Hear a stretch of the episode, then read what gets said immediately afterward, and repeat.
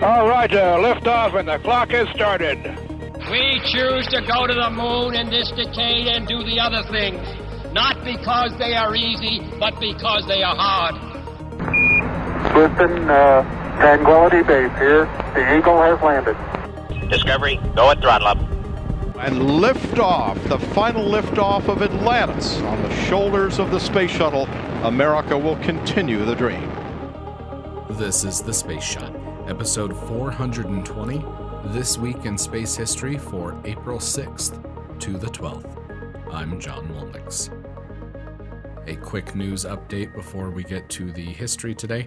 Earlier this morning, the last of the original SpaceX Dragon capsules splashed down in the Pacific Ocean. The SpaceX Dragon capsule has carried cargo to and from the International Space Station since 2012. SpaceX has moved development to Crew Dragon, or the Dragon 2 capsule, which should start flying astronauts to the ISS here in the next couple of weeks.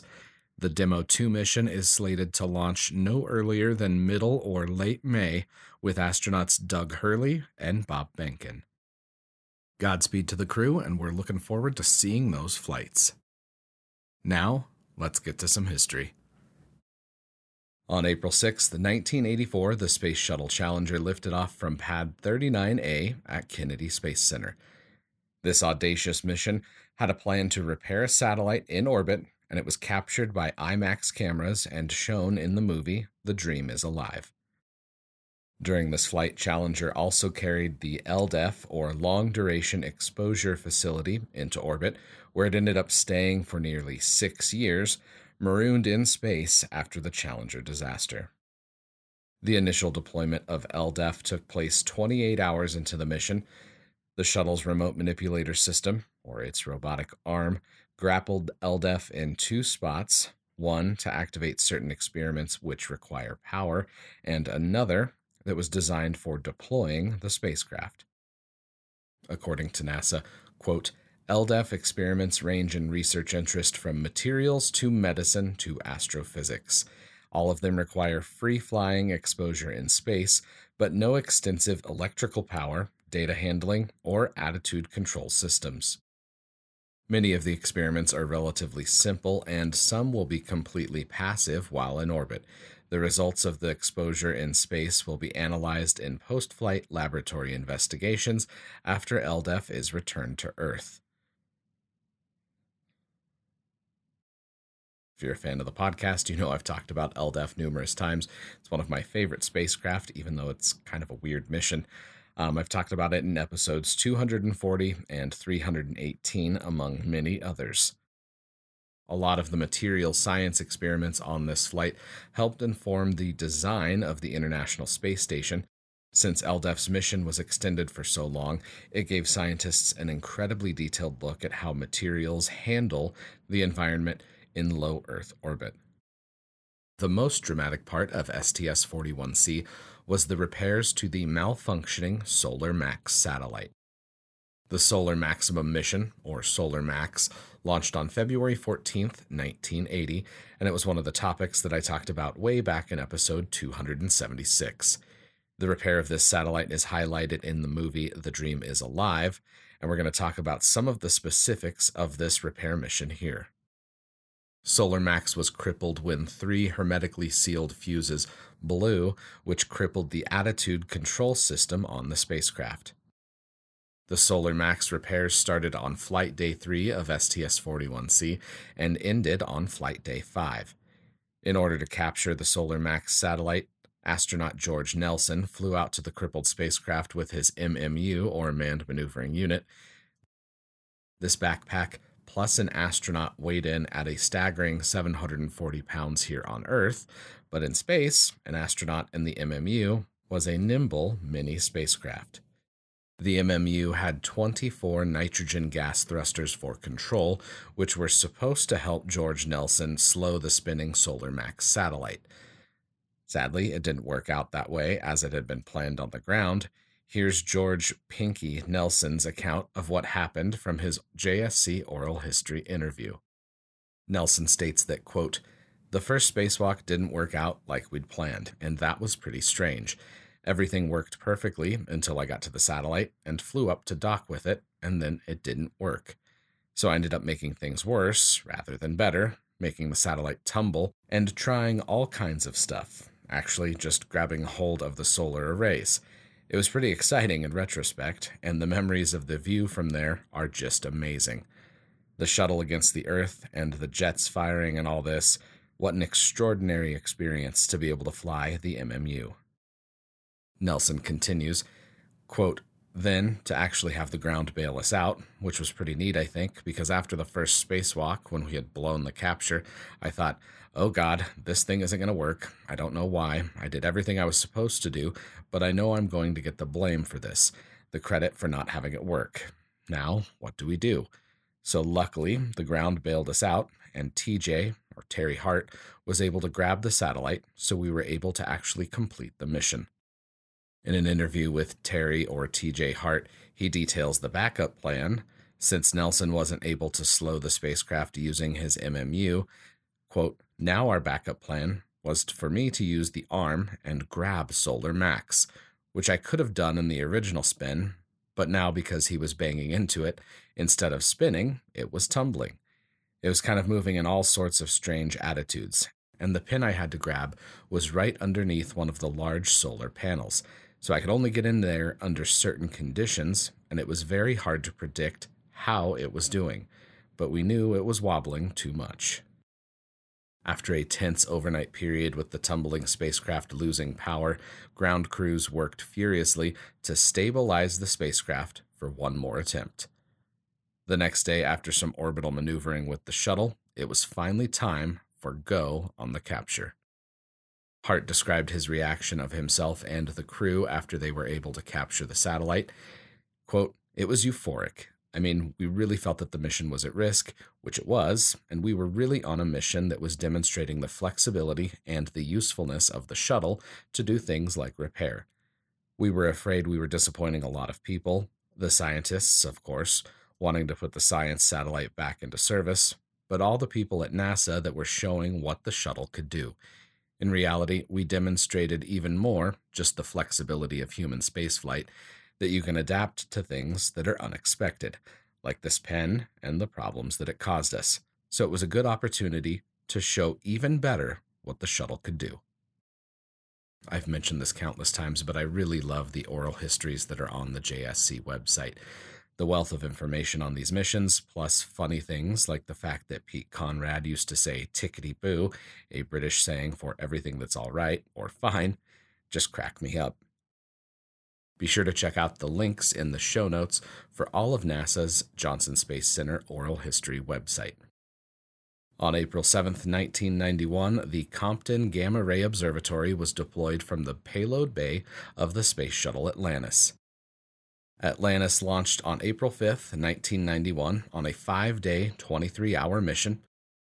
The primary objective for this mission, STS-37, was the deployment of the Compton Gamma Ray Observatory, a spacecraft that was designed to observe the high-energy bursts that were still not fully understood at the time. Gamma rays are a type of electromagnetic radiation that were discovered at the beginning of the 20th century. Other types of electromagnetic radiation include X-rays, infrared light, visible light, really anything on the electromagnetic spectrum. Gamma rays are used in numerous ways to help improve the quality of life here on Earth, from surgeries to treating gemstones. The field of gamma-ray astronomy started during the Cold War. The United States military's Project Vela satellites that I talked about back in Episode 4, that was a long time ago, detected gamma-ray bursts, or extremely violent celestial events, during the late 1960s when they were monitoring for nuclear explosions on Earth. Space-based gamma-ray telescopes are absolutely crucial for astronomers. Since Earth's atmosphere blocks most gamma rays, we have to have space-based observation platforms to be able to detect a majority of these particles. I want to touch on a little bit more history here, especially for the Vela satellites.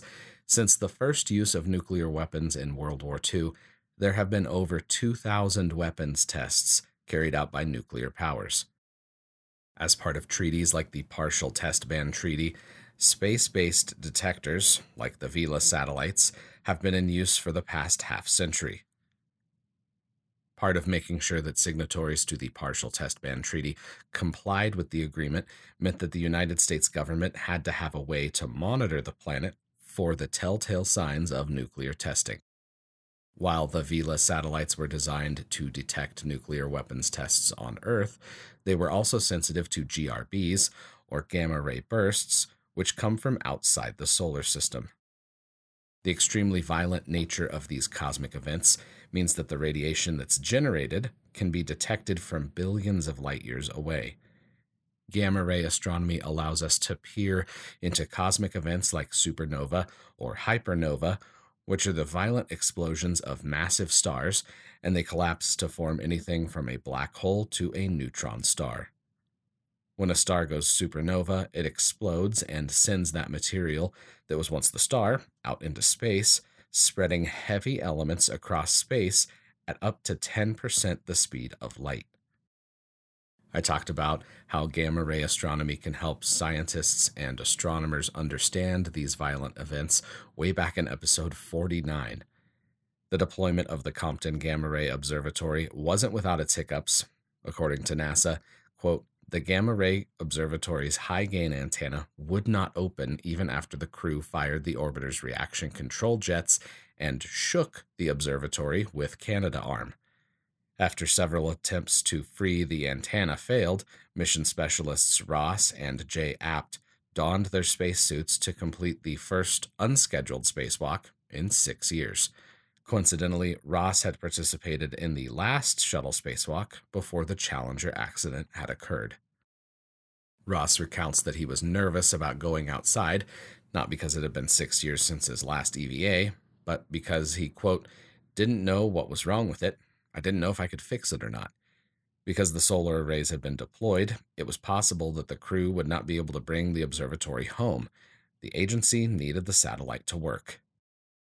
This was during a time that NASA had faced very, very public criticism for the Hubble Space Telescope, which suffered a major issue with its mirror. The mission success for STS-37 and the deployment of the Compton Gamma Ray Observatory was of paramount importance for NASA. Ross remembers that he, quote, pushed the observatory a few times, and only after a few minutes, the antenna came loose and he locked it into position. Ross remembered that it was a, quote, really good feeling. He explained that it was a nice feeling to demonstrate, quote, where the man in the loop can help a robotic system and let it go off and do some really great science. And I think that's the point we need to get to with all of NASA's missions. Robotic explorers do an incredible job looking around the solar system and helping us peer into new places and discover new science. NASA's InSight mission is an example of a limit on a robotic spacecraft.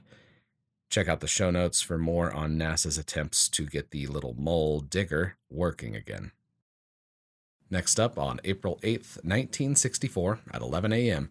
Eastern Standard Time, Gemini 1 lifted off on an uncrewed orbital test of the Titan II launch vehicle. This launch tested the launch vehicle, the Gemini spacecraft, and the compatibility between the two.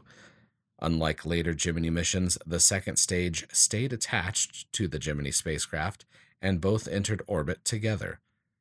This mission called for 3 orbits total, but an excess speed at stage separation meant that the spacecraft stayed in orbit much longer, re-entering and disintegrating on the 64th orbital pass on April 12th.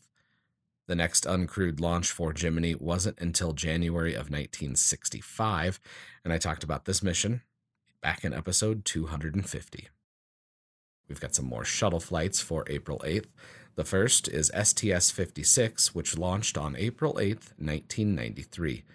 Discovery carried the Atlas II payload, which studied the, quote, relationship between the sun's energy output and Earth's middle atmosphere and how those factors affect the ozone layer, which is pretty cool. The second mission is STS-110, which launched on April 8th, 2002.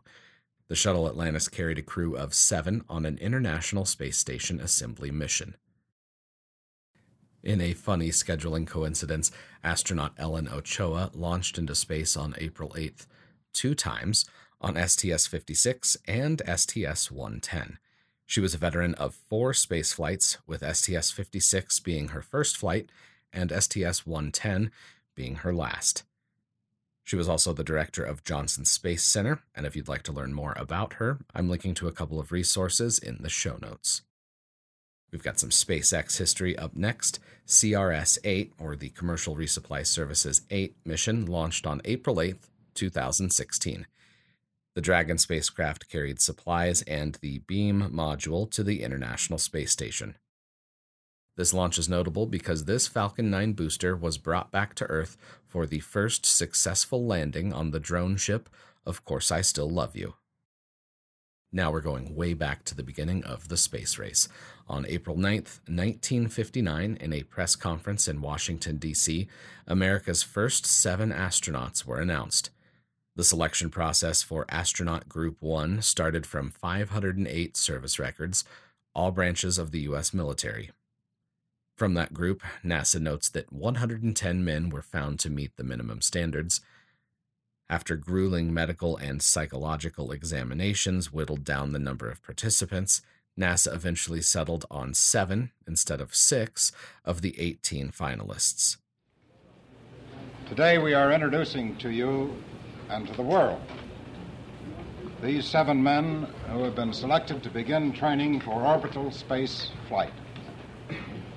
These men, the nation's Project Mercury astronauts, are here after a long and perhaps unprecedented series of evaluations which told our medical consultants and scientists of their superb adaptability to their coming flight.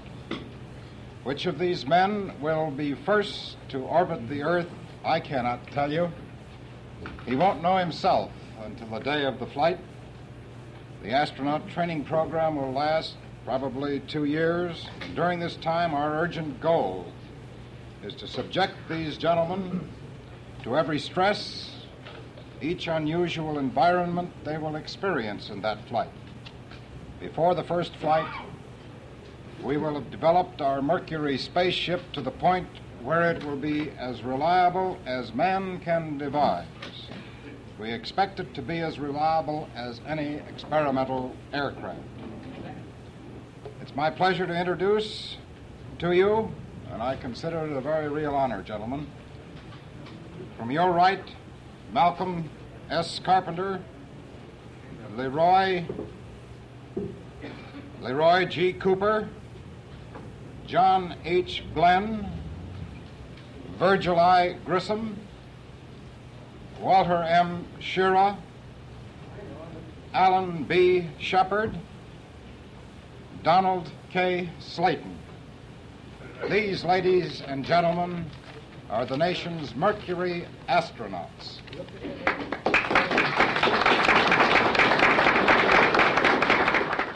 Six of the 7 astronauts you just heard from flew during Project Mercury, ranging from suborbital shots to orbital flights of increasing duration and complexity.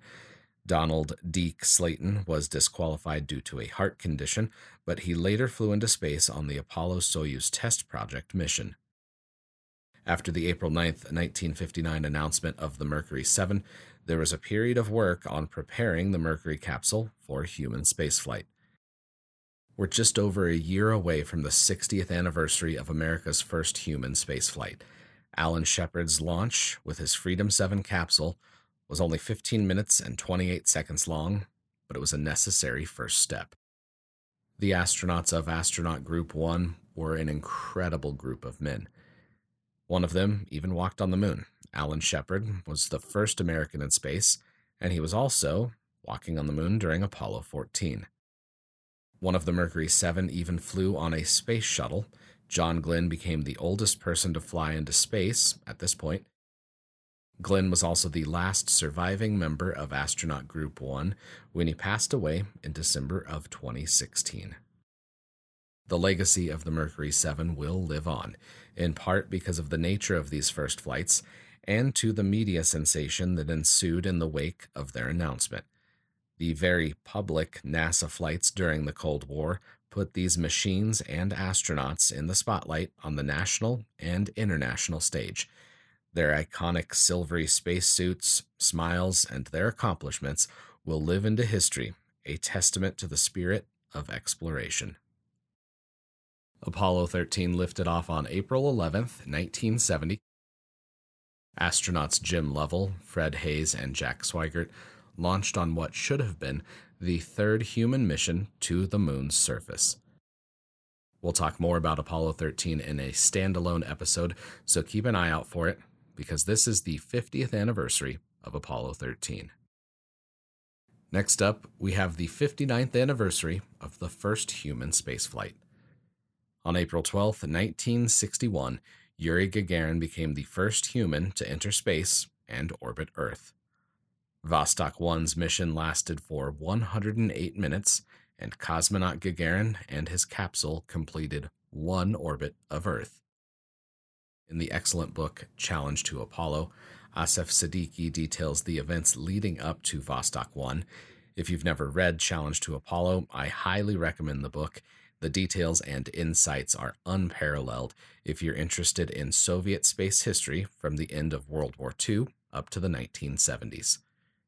The success of Gagarin's flight is undeniable, and his place in the history books is secure. What Americans didn't know, and what the rest of the world definitely didn't know, was that the success of the Soviet R-7 rocket wasn't undeniable at that point in history.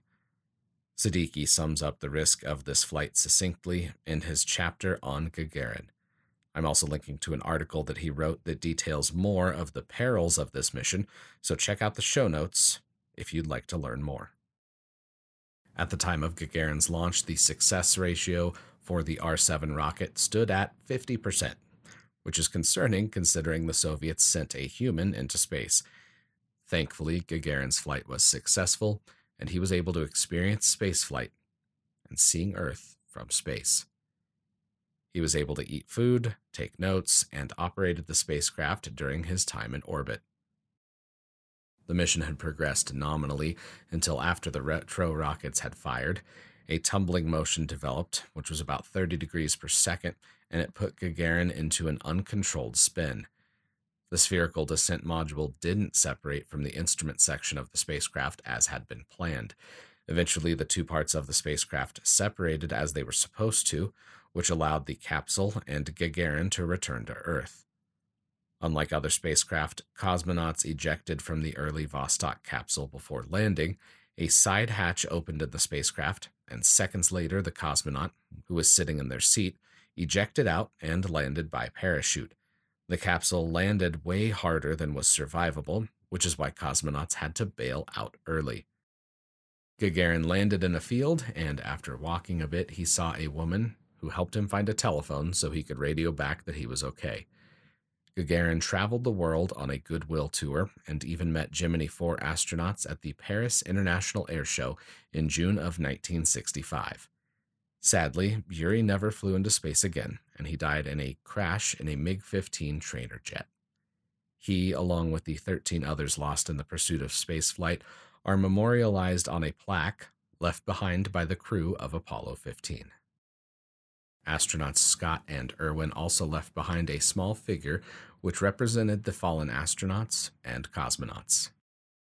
Let's end today with a happier piece of space history. On April 12, 1981, just 20 years after Yuri's historic flight, John Young and Robert Crippen lifted off into the history books as the first crew of the Space Shuttle program. Columbia lifted off just seconds after 7 a.m. Eastern Standard Time from Pad 39A. Their mission was the first time that astronauts had flown on a launch vehicle that hadn't previously been tested. The shuttle stack, the orbiter, SRBs, and external tank were all flying together for the first time. Commander John Young, a Gemini and Apollo veteran, plus rookie astronaut Robert Crippen, spent 2 days in space testing orbiter systems and demonstrating, quote, safe launch into orbit and return to landing of Columbia and its crew. During liftoff of Columbia, the water sound suppression system on the launch pad didn't fully dampen the effects of the massive solid rocket boosters on the shuttle. The overpressure wave that these engines created damaged tiles on the orbiter, with 16 lost and 148 damaged. Thankfully, these tiles weren't in critical areas on the orbiter, so their loss did not pose a threat to the crew's safety or the success of the mission. Young and Crippen landed at Edwards Air Force Base on April 14th, having completed the first flight of the shuttle program. And one final note here after the first launch of Columbia. STS-51D launched on April 12, 1985, and it was the first time that a sitting politician had flown into space. Utah Senator Jake Garn was a payload specialist during this mission, and he's the namesake for an unofficial scale, or the Garn scale, which refers to how much space sickness someone experiences during the flight. That's one heck of a thing to be remembered by. And that is it for this week. I do have a call-in number if you'd like to ask a question or leave a comment. Just dial 720-772-7988 and leave a message. I'm looking forward to sharing the questions that you may have with all of the listeners. As always, the links to everything we talked about today are in the show notes. If you're new to the podcast, I'd appreciate it if you could subscribe and leave a review.